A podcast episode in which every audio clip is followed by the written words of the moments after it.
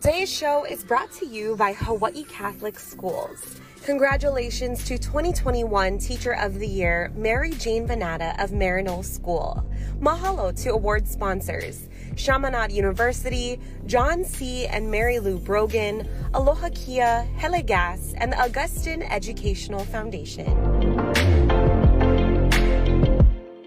Aloha, I'm Kiana Kayab-Yab, and you're watching Star News Live.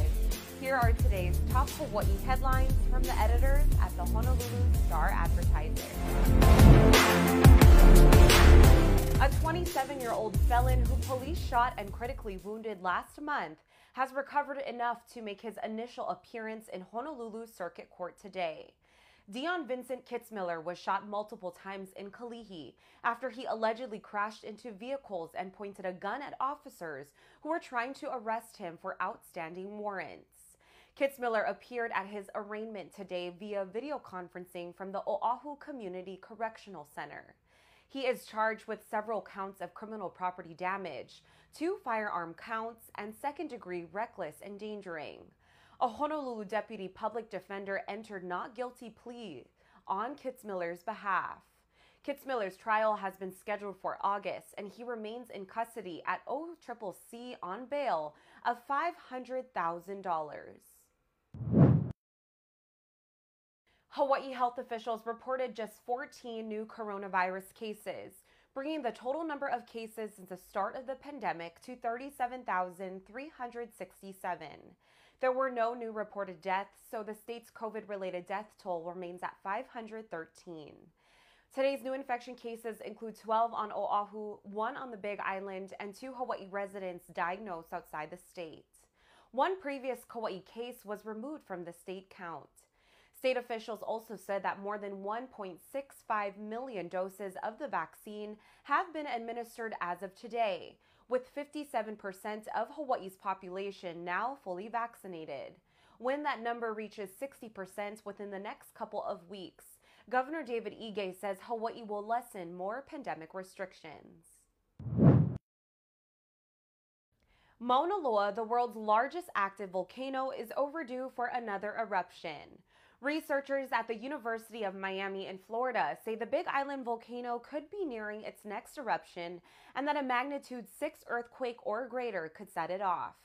Mauna Loa, on average, erupts every 7 years, but the last time the volcano came to life was in 1984 when lava flows came within 4 miles of Hilo. 2 years ago, the Hawaiian Volcano Observatory changed the alert level of Mauna Loa from normal to advisory after a steady increase in earthquakes and ground swelling. In recent months, HVO researchers have recorded small but unusual changes in Mauna Loa that reflect a restless mountain, including ground swelling and small, shallow earthquakes. In March, the observatory scientists urged Hawaii Island residents to prepare for a Mauna Loa eruption by packing go bags containing essential items. They say that flows from Mauna Loa's southwest rift zone flows can reach populated areas in a matter of hours. Today is the first full day of summer, and with it comes a high surf advisory for the south shores of all Hawaiian Islands until 6 p.m. The summer swell will keep surf at 6 to 8 feet for south shores before falling on Tuesday. Forecasters warn of strong breaking waves and powerful currents along south shores.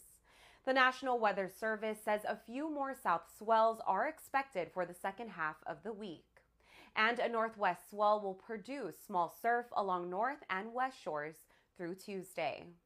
Today's forecast, meanwhile, calls for high temperatures from 85 to 90 degrees, while overnight lows will be in the 70s. Finally, dozens of baby squid from Hawaii have been blasted into space to be studied aboard the International Space Station. The baby Hawaiian bobtail squid were sent into space this month on a SpaceX resupply mission to the space station. Researcher Jamie Foster is studying how space flight affects the squid in hopes of improving human health during long space missions. Foster said understanding what happens to the squid in space could help solve health problems that astronauts face. The University of Hawaii's Kewalo Marine Laboratory breeds the squid for research projects around the world. The space-traveling squid are expected to come back to Earth in July. For more on these stories and all the latest headlines, subscribe to the Honolulu Star Advertiser. Visit Hawaii's top source for breaking news online at StarAdvertiser.com and download the Star Advertiser mobile app. Mahalo, have a great day, and we'll see you back here tomorrow. Today's show was brought to you by Hawaii Catholic Schools, inspiring minds, sharing faith.